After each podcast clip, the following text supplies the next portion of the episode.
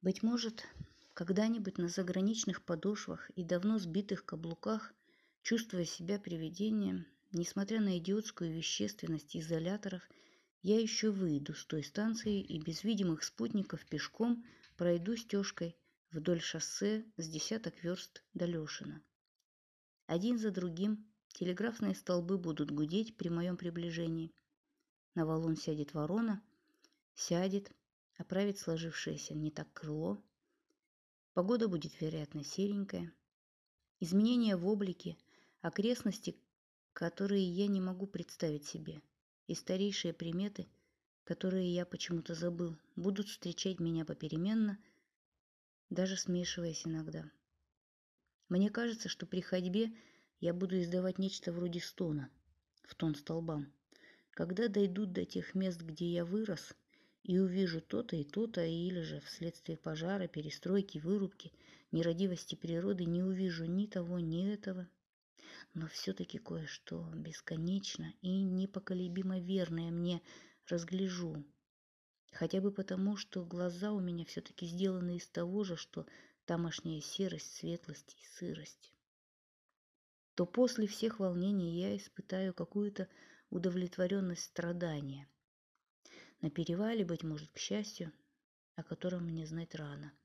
Только и знаю, что оно будет с пером в руке. Но одного я наверняка не застану. Того, из-за чего в сущности стоило городить огород изгнания. Детства моего и плодов моего детства. Его плоды, вот они, сегодня здесь уже созревшие. Оно же само ушло вдаль, почище северо-русской.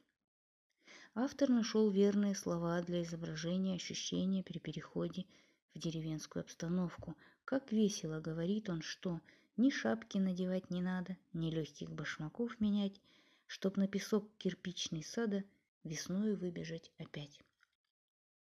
К этому в десять лет прибавилось новое развлечение. Он еще в городе въехал ко мне, и сначала я его долго водил за рога из комнаты в комнату, и с какой застенчивой грацией он шел по паркету, пока не накололся на кнопку. По сравнению с трехколесным, детским, дребезжащим и жалким, который по узости ободков увязал даже в песке садовой площадки, новый обладал божественной легкостью передвижения. Это поэт хорошо выразил в следующих словах. «О, первого велосипеда, великолепие, вышина! На раме дукс или победа, надутой шины тишина, дрожанье и вилы в аллее, где блики по рукам скользят, где насыпи кротов чернеют и низвержением грозят, а завтра пролетаешь через, и как во сне поддержки нет, и этой простоте доверясь, не падает велосипед. А послезавтра неизбежно начинает развиваться мечта о свободной передаче – сочетание слов, которые я до сих пор слышать не могу без того, чтобы не замелькало под едва уловимый резиновый шелест и легчайшее лепетание спиц полоса полога бегущей гладкой липкой земли. Катание на велосипеде и на лодке, верховая езда, игра в лоун-теннис и в городки, крокет, купание и пикники заканчивалась мельницей из синяка этим в общих чертах исчерпываются темы, волнующие нашего автора. Что же можно сказать о формальной стороне его стихотворений? Это, конечно, миниатюры, но сделанные с тем феноменально тонким мастерством, при котором отчетлив каждый волосок. Не потому, что все выписано чересчур разборчивой кистью, а потому, что присутствие мельчайших черт невольно читателю внушено порядочностью и надежностью таланта – ручающегося за соблюдение автором всех пунктов художественного договора. Можно спорить о том, стоит ли вообще оживлять альбомные формы и есть ли еще кровь в жилах нашего славного четырехстопника, которому уже Пушкин, сам пустивший его гулять, грозил в окно, крича, что школьникам отдаст его в забаву. Но никак нельзя отрицать, что в пределах себе поставленных свою стихотворную задачу Годунов-Чердынцев правильно разрешил. Чопорность его мужских рифм превосходно оттеняет вольные наряды женских. Его ямб пользуясь всеми тонкостями ритми- ритмического отступничества, ни в чем, однако, не изменяет себе. Каждый его стих переливается орликином. Кому нравится в поэзии архиживописный жанр, тот полюбит эту книжечку. Слепому на памперте она ничего не сможет сказать. У, какое у автора зрение!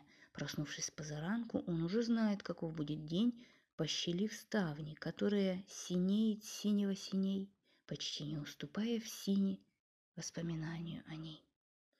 И тем же прищуренным глазом он смотрит вечером на поле, одна сторона которого уже забрана тенью, между тем, как другая, дальняя, от валуна посередине до опушки, еще как днем освещена. Нам даже думается, что, может быть, именно живопись, а не литература, с детства обещалась. Ему и ничего не зная о теперешнем облике автора, мы зато ясно воображаем мальчика в соломенной шляпе, необыкновенно неудобно расположившегося на садовой скамейке со своими акварельными принадлежностями и пишущего мир, завещанный ему предками. Фарфоровые соты синий, зеленый, красный мед хранят. Сперва из карадашных линий слагается шершаво сад, березы, флигельный балкончик, все в пятнах солнца. Обмакну и заверну погуще кончик в оранжевую желтизну. Меж тем в наполненном бокале, в лучах граненого стекла, какие краски засверкали, какая радость расцвела. Такова книжечка Годунова-Чердынцева. В заключении добавим. «А что еще, что еще? Подскажи мне мое воображение. Неужто и вправду все очаровательно дрожащее, что снилось и снится мне сквозь мои стихи, удержалось в них и замечено читателем, чей отзыв я сегодня узнаю? Неужели действительно он все понял в них, понял, что кроме пресловутой живописности есть в них еще тот особый поэтический смысл, когда за разум зашедший ум возвращается с музыкой, который один выводит стихи в люди. Читал ли он их по скважинам, как надо бы начитать стихи? Или просто так? Прочел, понравилось, он похвалил отметив как черту модную в наше время, когда время в моде. Значение их чередования, ибо если сборник открывается стихами о потерянном мече, то замыкается он стихами о мече найденном. Одни картины да киоты в тот год остались на местах, когда мы выросли. И что-то случилось с домом в торопях, все комнаты между собою менялись мебелью своей, шкапами, ширмами, толпою неповоротливых вещей. И вот тогда-то под тахтою, на обнажившемся полу, живой, невероятно милый, он обнаружился в углу. Внешний вид книги приятен. Выжив из нее последнюю каплю сладости, Федор Константинович потянулся и встал с кушетки. Ему сильно хотелось есть. Стрелки его часов с недавних пор почему-то пошаливали, вдруг принимаясь двигаться против времени, так что нельзя было положиться на них, но, судя по свету, день, собравшись в путь, присел с домочадцами и задумался. Когда же Федор Константинович вышел на улицу, его обдало хорошо, что надел влажным холодком. Пока он мечтал над своими стихами, шел, по-видимому, дождь, вылощив улицу до самого ее конца. Фургона уже не было, а на том месте, где недавно стоял его трактор, у самой панели осталась радужная с приматом пурпура и перистообразным поворотом пятно масла, попугай асфальт. А как было имя перевозчей фирмы? Макс Лукс. Что это у тебя сказочный огородник, Макс? А то Лукс, ваша светлость. Да захватил ли я ключи? Вдруг подумал Федор Константинович, остановившись и опустив руку в карман Макинтоша. Там, наполнив горсть, успокоительно и веско звякнуло. Когда три года тому еще в бытности его тут студентом мать переехала к Тане в Париж, она писала, что никак не может привыкнуть к освобождению от постоянного гнета цепи, привязывающей берлинца к дверному замку. Ему представилась ее радость при чтении статьи о нем, и на мгновение он почувствовал по отношению к самому себе материнскую гордость. Мало того, материнская слеза обожгла ему края век.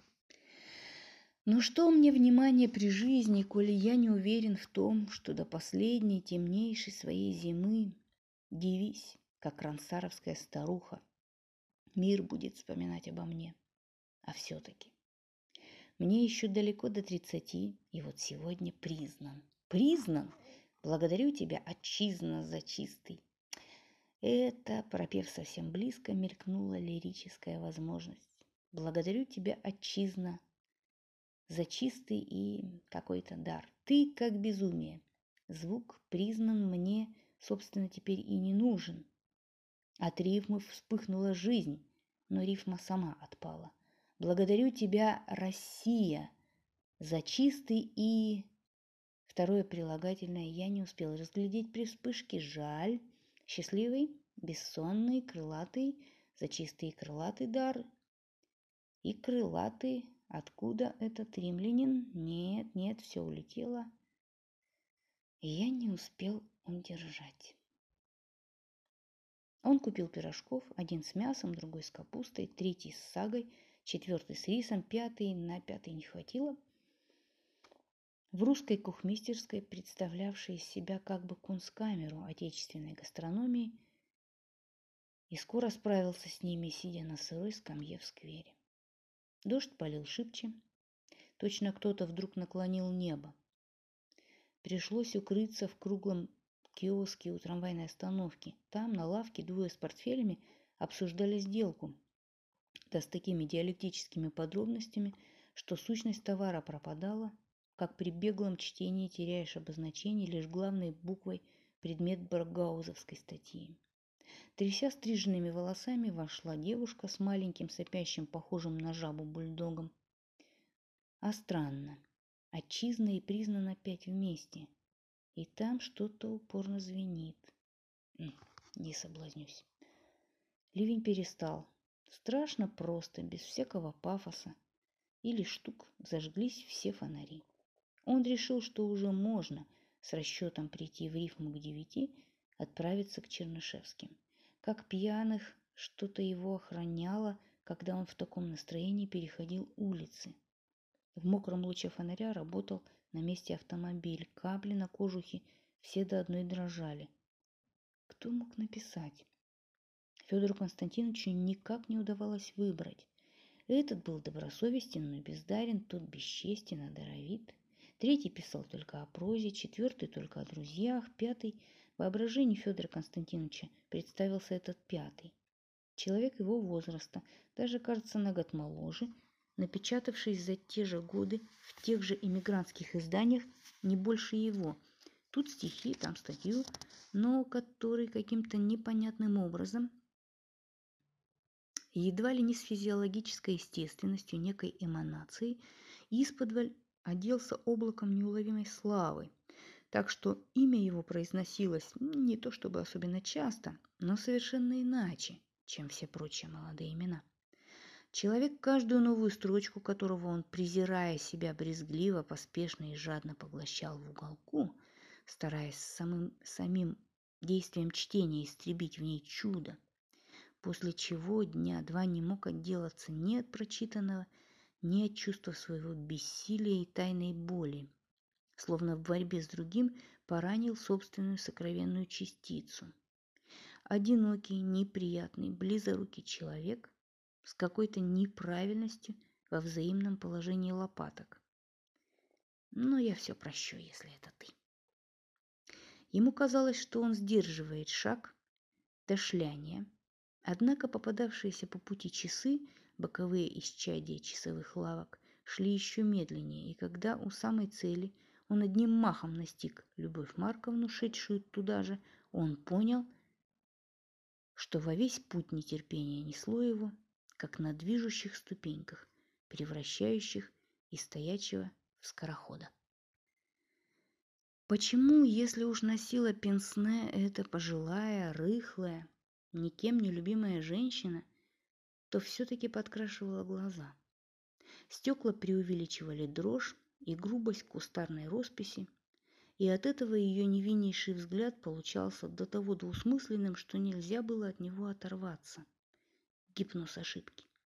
Да и вообще, едва ли не все в ней было основано на недоразумении, и как знать, не было ли это даже формой умопомешательства, когда она думала, что по-немецки говорит как немка, что Галсуорсик крупный писатель, или что Георгий Иванович Васильев патологически неравнодушен к ней. Она была одной из вернейших посетительниц литературных посиделок, которые Чернышевские в союзе с Васильевым, толстым старым журналистом, устраивали дважды в месяц по субботам. Сегодня был только вторник, и Любовь Марковна еще жила впечатлениями прошлой субботы, щедро ими делясь. Роковым образом мужчины в ее обществе становились рассеянными невежливыми. Федор Константинович сам это чувствовал, но, к счастью, до двери осталось всего несколько шагов, и там уже ждала с ключами горничная, Чернышевских высланная, собственно, навстречу Васильеву, у которого была весьма редкая болезнь сердечных клапанов. Он даже сделал ее своей побочной специальностью и, случалось, приходил к знакомым с анатомической моделью сердца и все очень ясно и любовно демонстрировал. «А нам лифта не нужно», — сказала Любовь Марковна и пошла наверх, сильно топая, но как-то особенно плавно и бесшумно поворачиваясь на площадках. Федору Константиновичу приходилось подниматься сзади нее замедленными зигзагами, как иногда видишь. Перерывчато идет пес, пропуская голову то справа, то слева от каблука хозяина. Им отворила сама Александра Яковлевна и не успел он заметить неожиданное выражение ее лица, точно она не одобряла чего-то или хотела быстро что-то предотвратить, как в переднюю на коротких жирных ножках выскочил опрометью ее муж, тряся на бегу газетой. «Вот!» — крикнул он бешено, дергая вниз углом рта. Тик после смерти сына. «Вот, смотрите!» Я, заметила Чернышевская, ожидала от него более тонких шуток когда за него выходила.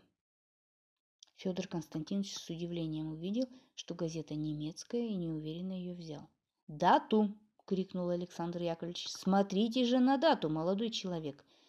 «Вижу», — сказал Федор Константинович со вздохом и почему-то газету сложил. «Главное, я отлично помнил». Александр Яковлевич свирепо захохотал. «Не сердитесь на него, пожалуйста», — с ленивой скорбью произнесла Александра Яковлевна — слегка балансируя бедрами и мягко беря молодого человека за кисть. Любовь Марковна, защелкнув сумку, поплыла в гостиную. Это была очень небольшая, пошловато обставленная, дурно освещенная комната застрявшей тенью в углу и пыльной вазой танагра на недосягаемой полке. И когда, наконец, прибыл последний гость, и Александра Яковлевна – ставшая на минуту, как это обычно бывает, замечательно похожа на свой же синий с бликом чайник, начала разливать чай. Теснота помещения перетворилась в подобие какого-то трогательного уездного уюта. На диване среди подушек все неаппетитных, заспанных цветов, подле шелковой куклы с бескостными ногами ангела и персидским разрезом очей – которую оба сидящих поочередно мяли, удобно расположились огромный бородатый в довоенных носках со стрелками Васильев и худенькая, очаровательно дохлая, с розовыми веками барышня. В общем, вроде белой мыши, ее звали Тамара, что лучше пристало бы кукле. А фамилия смахивала на один из тех немецких горных ландшафтов, которые висят у рамочников – Около книжной полки сидел Федор Константинович и, хотя в горле стоял кубик, старался казаться в духе. Инженер Керн, близко знавший покойного Александра Блока, извлекал из продолговатой коробки с клейким шорохом финик. Внимательно осмотрев кондитерские пирожные на большой тарелке с плохо нарисованным шмелем, Любовь Марковна вдруг, скомкав выговор, выбор, взяла тот сорт – на котором непременно бывает след неизвестного пальца – пышку. Хозяин рассказывал старинную первоапрельскую проделку медика-первокурсника в Киеве. Но самым интересным из присутствующих был сидевший поодаль, сбоку от письменного стола и не принимавший участия в общем разговоре, за которым, однако, с тихим вниманием следил юноша, чем-то действительно напоминавший Федора Константиновича. Он напоминал его не чертами лица, которые сейчас было трудно рассмотреть, но тональностью всего облика. Серовато-русым оттенком круглой головы, которая была коротко острижена, что по правилам поздней петербургской романтики шло поэту лучше, чем лохмы. Прозрачностью больших, нежных, слегка оттопыренных ушей, тонкостью шеи, с тенью выемки у затылка. Он сидел в такой же позе, в какой сиживал и Федор Константинович, немножко опустив голову, скрестив ноги и не столько скрестив, сколько поджав руки, словно зяб.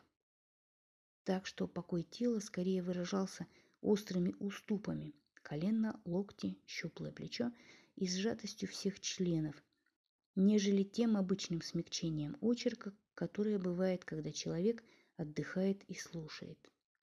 Тень двух томов стоявших на столе, изображала обшлаг и угол лацкана, а тень Тома Третьего, склонившегося к другим, могла сойти за галстук.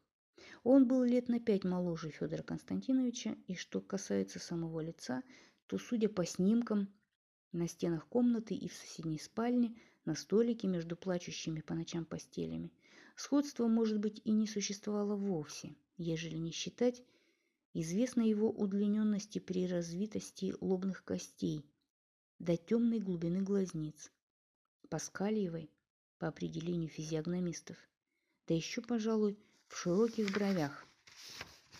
Намечалось общее, но нет, дело было не в простом сходстве, а в одинаковости духовной породы двух нескладных, по-разному угловато чувствительных людей. Он сидел, этот юноша, не поднимая глаз, с чуть лукавой чертой у губ, скромно и не очень удобно, на стуле, вдоль сидения которого блестели медные кнопки, слева от заваленного словами, словарями слова стола, и, как бы теряя равновесие с судорожным усилием, Александр Яковлевич снова открывал, отрывал взгляд на него, продолжая рассказывать все то молодецки смешное – чем обычно прикрывал свою болезнь. «А отзывы все равно будут», — сказал он Федору Константиновичу, непроизвольно подмигивая. «Уж будьте покойным. Угорьки из вас повыжмут». «Кстати», — спросила Александра Яковлевна, — «что это такое виллы в аллее, там, где велосипед?» Федор Константинович скорее жестами, чем словами показал. Знаете, когда учишься ездить и страшно виляешь? Сомнительное выражение, заметил Васильев. Мне больше всего понравилось о детских болезнях, да, сказала Александра Яковлевна. Кивнув самой себе, это хорошо, рождественская скарлатина и пасхальный дифтерит. А почему не наоборот? полюбопытствовала Тамара. Господи, как он любил стихи! Стеклянный шкафчик в спальне был полон его книг. Гумилев и Эредия Блок и Рильки. И сколько он знал наизусть о тетради. Нужно будет когда-нибудь решиться и все просмотреть. А на это может, а я не могу. Как это странно случается, что со дня на день откладываешь. Разве, казалось бы, не наслаждение, единственное горькое наслаждение – перебирать имущество мертвого? А оно, однако, так и остается лежать нетронутым, спасительная лень души.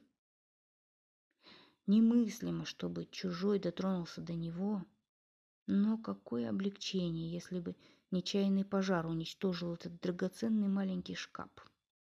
Александр Яковлевич вдруг встал и как бы случайно, случайно переставил стул около письменного, чтобы ни он, ни тень книг никак не могли служить темой для призрака.